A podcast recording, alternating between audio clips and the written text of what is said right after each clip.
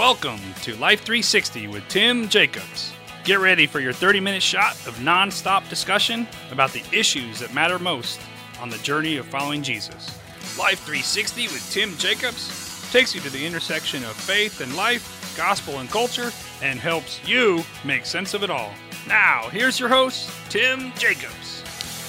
Good afternoon, Valley of the Sun. Tim Jacobs here. Welcome to Life three sixty with Tim Jacobs.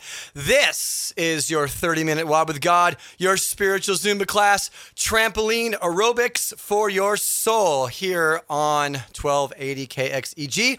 Also on the TuneIn Radio app, anywhere in the world, around the world, right here, right now. But I got to tell you, if you are anywhere in the world except for Phoenix, Arizona, you are missing out because it is an absolutely beautiful, gorgeous day. As I was driving into the studio just now, I was saying, Lord, all I want for Christmas is a convertible because the weather is so beautiful. It's perfect. And right as I'm praying this to God, this convertible drives by and the top is up.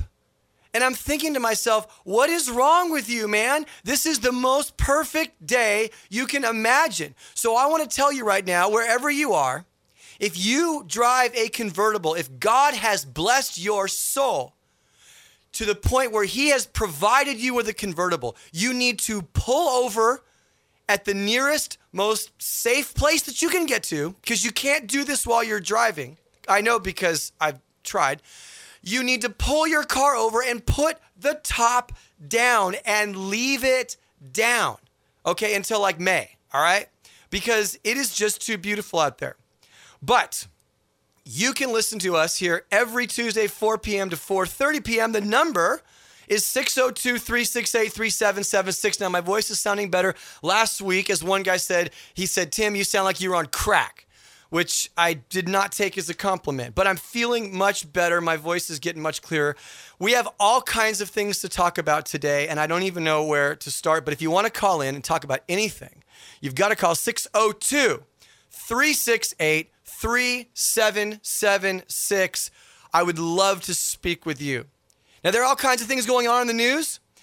I am not a conspiracy theorist. That's one thing you're going to learn about me. I'm I'm a skeptic at heart. I try to go, wait a second, that sounds a little too good to be true. And as my dad taught me a long time ago, if it's something too good to be true, it probably is.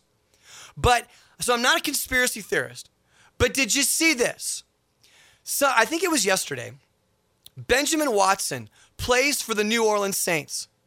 He's interviewed on C N N on his reaction to Ferguson. And what he did was wrote a brilliant and amazing article about his opinion about Ferguson. Benjamin Watson is an African-American. This was reposted and reposted and reposted all over social media. He's a Christian man. And he is famous for the line in which he said, Ferguson is not a skin problem, it's a sin problem. And so he's talking to the anchor, Brooke Baldwin, on C N N, and as he's talking, he says this, I quote, it's not the skin, the issue is sin. And I firmly believe that the issue is that internally we are flawed. Internally, we need salvation from our sin. And he says the name Jesus Christ. And wouldn't you know it, just as he is bringing it, I mean, he is being real and raw about what he believes, all of a sudden, the screen just wipes out. Benjamin Watson is gone. When all you see is static on the screen, right? And Brooke Baldwin's response, I mean, I, I don't know this woman at all. I've never really seen her much. I watched C N N a little bit. Okay, I have respect for them. They're, they're a good news organization overall, all right? But she needs to go to acting school because all of a sudden she just goes, she says, whoop, just like that, we lost him. And you're going, I just don't believe you. I'm sorry. It looks so incredibly staged. The minute he starts talking about Jesus, and not just saying Jesus in some kind of very mellow way, but really speaking with conviction, boom, he's gone. Now let me ask you a question. Except when they're filming something from Afghanistan, when was the last time C N N lost a feed like that? I mean, are you kidding me? Come on. I mean, even I, who am not a conspiracy theorist, I don't think that there are forces out there all the time trying to wreck every little kind of thing. I'm, I'm kind of a realistic guy, but give me a break, okay? So, which, by the way, based on that, leads me to another one of our... Look out. Well, you got it. Here we go. You're about to get hit with another apologetics smackdown. I don't know why you always have to be judging me. Because I only believe in science.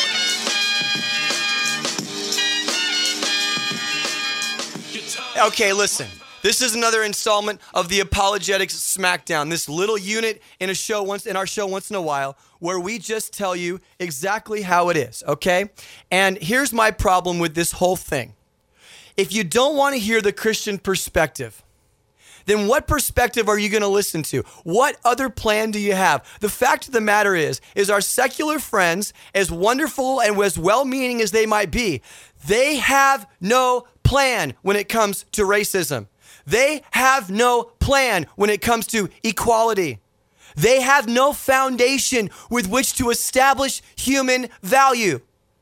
They don't have anything.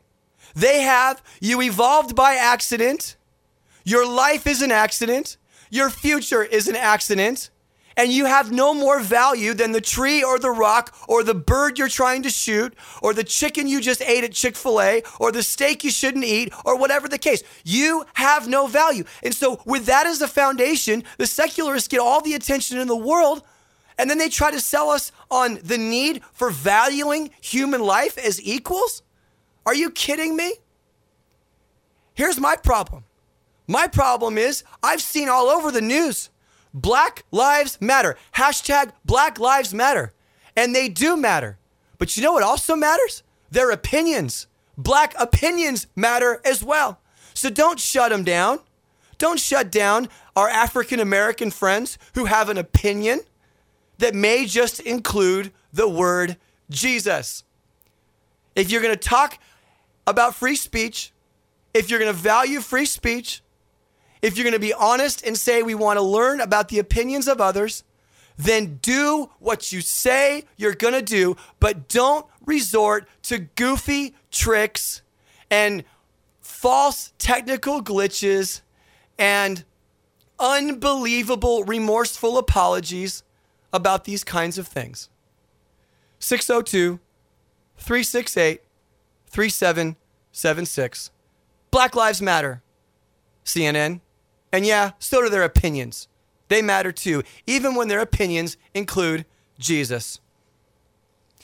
There is another article that I want to point to, that I want to get into today, because in the midst of everything, this is, this is an underlying issue that continues to be a driver in our culture. And it comes from Breitbart dot com. I read this yesterday. My friend David White out in California posted this on his Facebook page, and I picked it up. And the article is called The Sexodus Part One, The Men Giving Up on Women and Checking Out of Society. And this article starts off this way. The author says this. The author is uh, Milo Yiannopoulos. I probably totally butchered that, but he seems to be a pretty good author. He says this, my generation of boys, it, this is, I quote, my generation of boys is... Well, messed up. There's a different word there, but we'll say messed up. Says Rupert, a young German video game enthusiast, already a problem there, but we'll save that for a moment. A, young, a German video game enthusiast I've been getting to know over the past few months. Divorce means, this young Rupert goes on, divorce means you're screwed for life. Women have given up on monogamy, which makes them uninteresting to us for any serious relationship or raising a family. That's just the way it is. Even if we take the risk, the chances the kids won't be ours, and on and on and on. And and in school, they give us a hard time. This guy goes on and on. But the idea is, the, the focus of the article is this, that men now are the ones that are saying women are the ones that have the problem. We're giving up on them, and we're going to stay in the basement with a video game and an endless supply of Rockstar energy drinks, and we're just going to live with it. Because if we, as long as we have a, a steady diet of pornography, if we have an internet connection, and we have a couple of buddies and enough money to make it through the day, this is going to be our lives. And what was fascinating to me wasn't just merely the fact that this article was written and and and quoted this way, but the comments that followed. So many of them said, yeah, finally, somebody is telling it like it is for the twenty-something male. So let me ask you this. Do you believe it? Do you agree? Have men given up on women. Should they give up on women? Is this true? Because of the feminist movement, which is cited as being something that takes away a man's ability or desire or need, the need for a man to provide, the need for a man to protect, the need for a man to be there to raise a family and children when the government can do it for you. Or a woman can go out and get childcare and she can go work a job and she can do her thing and she doesn't need the guy who makes the mess and leaves the toilet seat up like yours truly can sometimes do and forget to pick up the underwear off the floor. I'm just being honest with you, okay? Talk to my beautiful bride, and you know, that's one of the, like, thanks for playing, but that's part of the deal when you get me, but I do my best. But see, the amazing thing is this. For generations we've known it's always been the women that are saying, where are the men? Where are the men? And now the men are saying, where are the women? Where are the women? We're not interested anymore. We're interested in them for sex, whether it's virtual or one-night stand or whatever else. But in terms of a long-term commitment, we don't really have an interest. Now, that is fascinating to me. Do you agree with this? Give me a call. Is this your experience? Is this the experience of someone you know? six oh two, three six eight, three seven seven six. Give me a call. I want to talk about it. Respond to this. Now, that being said, I want to give you, men, a couple of responses to this in case this is how you're feeling. Because I don't necessarily want you to get away with that thought. I'd rather, as a guy who's forty years old, I got three kids, I've been married for sixteen plus years, and I am not a perfect guy. I was not captain of the football team. I did not have a letterman's jacket. I was kind of a skinny guy. I was fairly intelligent, but I wasn't winning any, uh, you know, I wasn't invited to the Mensa picnic. So you're talking about a guy that maybe wasn't the superstar of the world, but I just tried to live my life in a way that said, I think I'm going to try to move forward and accomplish something. But I want to give you, I wrote down some, some, some, some guidelines for you guys. And I want you to take these. Men, I want to help you today so you don't, you're not like this guy that they feature in the picture who is sitting in front of a, a T V screen, and he's got like a like a tattoo of his spinal cord on his back and whatever else, and he's sitting in his underwear. It's kind of a funny picture, but it's it's like a picture's worth a thousand words. So let me dive into a couple of things here. And first of all, here's the biggest problem, because women are saying, you know what, I don't know where the men are. And men are saying, I don't know where the women are. M- women are saying, I'm interested in a man, I'll raise a kid of my own. And men are saying, I'm not, I don't want to raise a kid. I just want to play video games and hang out and do my job and party and whatever else. You know where the biggest problem comes from? Once again, it is a deeply spiritual problem because we've got sex wrong. We got it all wrong. See, the minute we blur the lines as to what sex is for, all of a sudden we have no idea how to relate to one another. So when a man meets a woman, The woman has no, the woman feels like, okay, if I, if I'm nice to him, if I go on a date with him, he's going to expect to have sex with me. He's going to expect that we should do this because these, this is the rules of society. This is what we see on T V. This is what we see in the movies. And the man says, well, maybe I don't want to do it on the first date, but hey, after the second, third, or fourth date, if I can't get lucky with this girl, then she doesn't care about me. She doesn't love me because that's what my buddies are saying. So there's all this confusion because we've lost a very simple, basic, foundational, defining point in the relationship between men and women, and that is this. Sex is only between a man and a woman in a marriage relationship. Now, you can laugh at that, and you can say that was from the nineteen sixties or the eighteen sixties, and that is long gone and it's not coming back. But that is the single biggest problem when it comes to male-female relationships, because now everyone is suspicious of the other and we don't know how to act around one another. In this article, over and over, you're hearing these men say, I don't know how to conduct myself around a woman. I feel awkward around a woman. I don't know how to handle myself. You agree? Give me a call, six oh two, three six eight, three seven seven six. Let's talk about this, because I'm telling you the number one thing, guys, and gals, is we've got to get back to a basic fundamental foundation. And that is this, that sex is only between a married man and a married woman. And that's not just some religious tripe from long ago. That that is what defines and translates. That's what clears the fog of male-female relationships. So if we could somehow get back to that. So guys, here's what you do. Let me just give you, let me help you out. If you're if you're intimidated by women, or you're tired of women, or you don't know what to do around women, okay? The first thing you do is you make a commitment between you and God, and you say, God, I don't care what happens. I am going to honor you by not having sex with a woman until I have a ring on my finger and I belong to her and we have gotten married to each other. You know, I tell this to my couples. I do weddings. In fact, I have a wedding website, but I won't. I don't want to advertise my business right now. I'll talk about it some other time. But I tell couples, and whether they're Christians or non-Christians, I say, look, if and use most of the time, almost every couples, they're they're living together, they're involved sexually, and I say, I got a little experiment for you.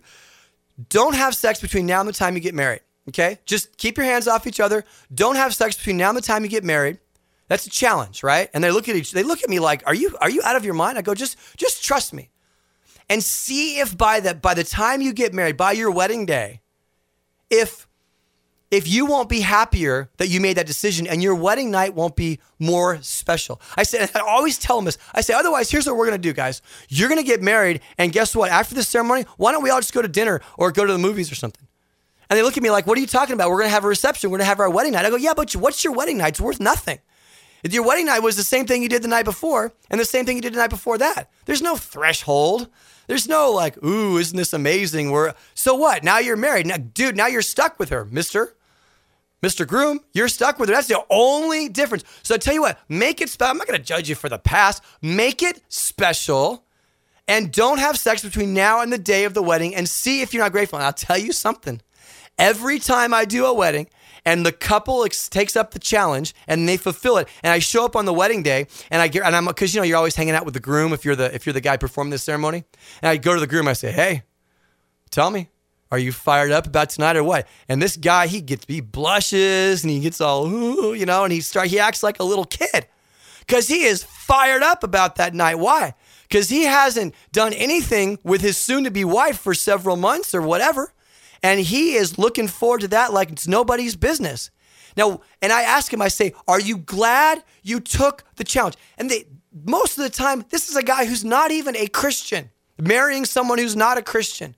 And every single time, the guy says, oh, yeah, I am so glad that I defined my relationship based on getting to know her soul rather than only pretending and playing house and playing being married and pretending, okay, and then having all of the the the, uh, the issues that come along with being sexually involved with someone.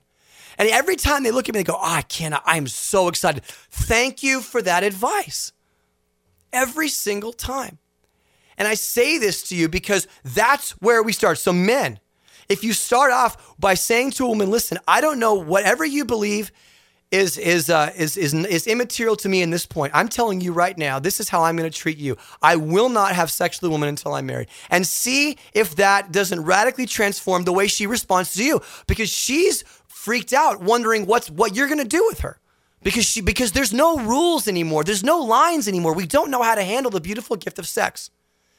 And so we just give up on each other and we run away from intimacy and we run away from closeness.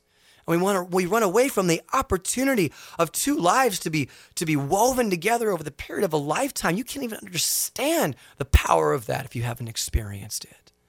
So the first thing is this. Man, there's got to be a commitment to godliness sexually, all right? That's the first thing. Now, let me give you a little dating advice as well. So I was, so I was at Starbucks the other night, and I was I was uh, doing some work. I was, I was out in California, and I overheard this guy come in. And it was clear he was on a first date with this guy. It was a Friday night. And it was very casual. You know, it wasn't like it was a formal thing. He was just meeting her for coffee. But they didn't know each other very well. And you, you could tell they were just kind of starting to break the ice. This guy walks in and he apologizes. He's like fifteen, twenty minutes late. And he walks in, he's late, and he's going on and on and on, making excuse after excuse. And the guy proceeds to talk for like twenty minutes. And in twenty minutes, he reveals the fact that he was suspended from his job. And, you know, he got he got investigated for something, but it wasn't his fault, and yada, yada, yada. I'm going, man, you have just thrown out all of your cards. Meanwhile, this woman's sitting here, and she's hardly saying anything. Guys, I got a great date tip for you. When you sit down with a woman for the first time and you're trying to get to know her, ask her questions. What do I ask her? Ask her anything. Ask her about her job. Ask her about a family. Ask her where she grew up. Ask her what she likes. Ask her what her favorite color is. Ask her what her favorite animal is. Who cares? But make the conversation about her and let her open up. And this guy was just nailing his coffin shut. I almost got up and said, man, brother, can I help you? I just want to help you. You need to just shut your mouth for like five minutes, okay? Or this date is done. But anyway, I didn't, because sometimes you just got to learn things on your own. Second thing I tell you guys is this. Find something bigger than yourself to fight for. Find something bigger than yourself to fight for. You know one of the biggest problems in America right now, my friends? There's nothing to fight for. There's nothing to fight. We, I, we've, we've lost a sense of vision for who we could be. Now, I believe that the gospel gives us a tremendous vision for our lives, for our families, for everything else. But we have lost, as a society, a sense for fighting for something that is bigger than ourselves. My buddy Corbett, super studly guy. He was a uh, an Army Ranger, West Point guy, and just could run circles around me, um, even when he's asleep. But he gave me, um, a couple of months ago, he sent me this. This is a British S A S, British Special Forces prayer. I want you to hear this. It goes like this. I bring this prayer to you, Lord, for you alone can give what one cannot demand from oneself. This, this is a prayer I'm reading from the British Special Forces. Give me, Lord, what you have left over. Give me what no one else asks for. I don't ask you for rest or quiet, whether of soul or body. I don't ask you for wealth, nor for success, nor even health, perhaps. That sort of thing you could ask for so much that you can't have any of it left. Give me, Lord, what you have left over. Give me what no one wants from you. I want insecurity, strife, and I want you to give me these once and for all, so that I can be sure of having them always, since I shall not always have the courage to ask you for them. Give me, Lord, what you have left over. Give me what others want nothing to do with. But give me courage too, and strength and faith, for you alone can give what one cannot demand from oneself. Guys, we got to start praying stuff like that. We got to start praying stuff like that. I got, I got, I have a theory. And if you want to disagree with me, give me a call. You can call me six oh two, three six eight, three seven seven six. We only have a few minutes left. But I got a theory. If more men prayed prayers like that, women would melt. They would melt, because the right woman melts around guys who pray prayers like that. The right woman melts around a man who says, you know what, honey? I'm living my life for Christ first, independent of your opinion of me, independent of your expectations of me. And the things I want to achieve are far bigger than I can achieve on my own. And I'm just looking for someone brave enough to go on the adventure with me, to go on this crazy ride with me. But I can promise you, it may not be safe. It might be a little scary, but I promise you, I'm going to live my life for Jesus. And I'm going to honor you because I first honor him. I was doing marriage counseling with a couple a little while ago, and it was amazing because the bride and the groom, wonderful people, both both devout, devoted Christians. And the one gal was saying, she said, you know, I'm concerned that sometimes when when my, my soon-to-be husband's away on business trips, and, and these guys go out, and what if they go to a strip joint? What if they're what if they're out in a situation where all the guys want to go out and get women and do whatever? And and I'm afraid that he's what what if he is unfaithful to me when he's all by himself, when he's away? And she was concerned and afraid of that. And his response, this young man's response, was just perfect. And he said, you know what? He said her name. He said, I want to tell you, you can rest assured that I'm never going to do that, because I honor God first. So regardless of, of, of your fear, regardless of whether you were in my life or not, I, w- I just wouldn't do that. See, men like that are going to change this world. Men like that are going to lift us out of the malaise that we're in. Men like that are going to get other men off the couch, shutting the video games off. And by the way, a couple of video games, no big deal. Don't think I'm like all anti-video game, but you know what I'm saying, right? There's a virtual world out there that can just be bigger than the real one. We got to get out of that. But men like that are going to lift families are going to lift this society. And that's the kind of guys that we need. Okay? Now I got one minute left. And I just want to remind you of something.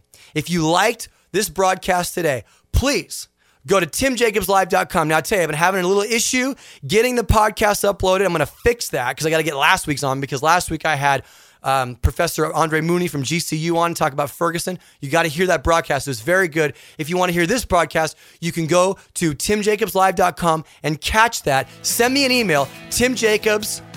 Actually, it's tim at compass church a z dot com. I'd love to interact with you, okay? It has been such a pleasure to be with you. Remember, stay strong, love God, have a positive outlook, because things are only going to get better here in the Valley of the Sun. And put that top down if you got a convertible, all right? God bless. Have a wonderful day. See you next week.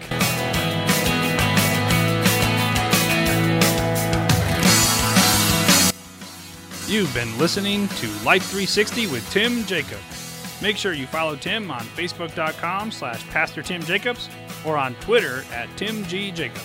Join us again next week at four p.m. as we cross the intersection of faith and life, gospel and culture, and get all we can out of the life God has given.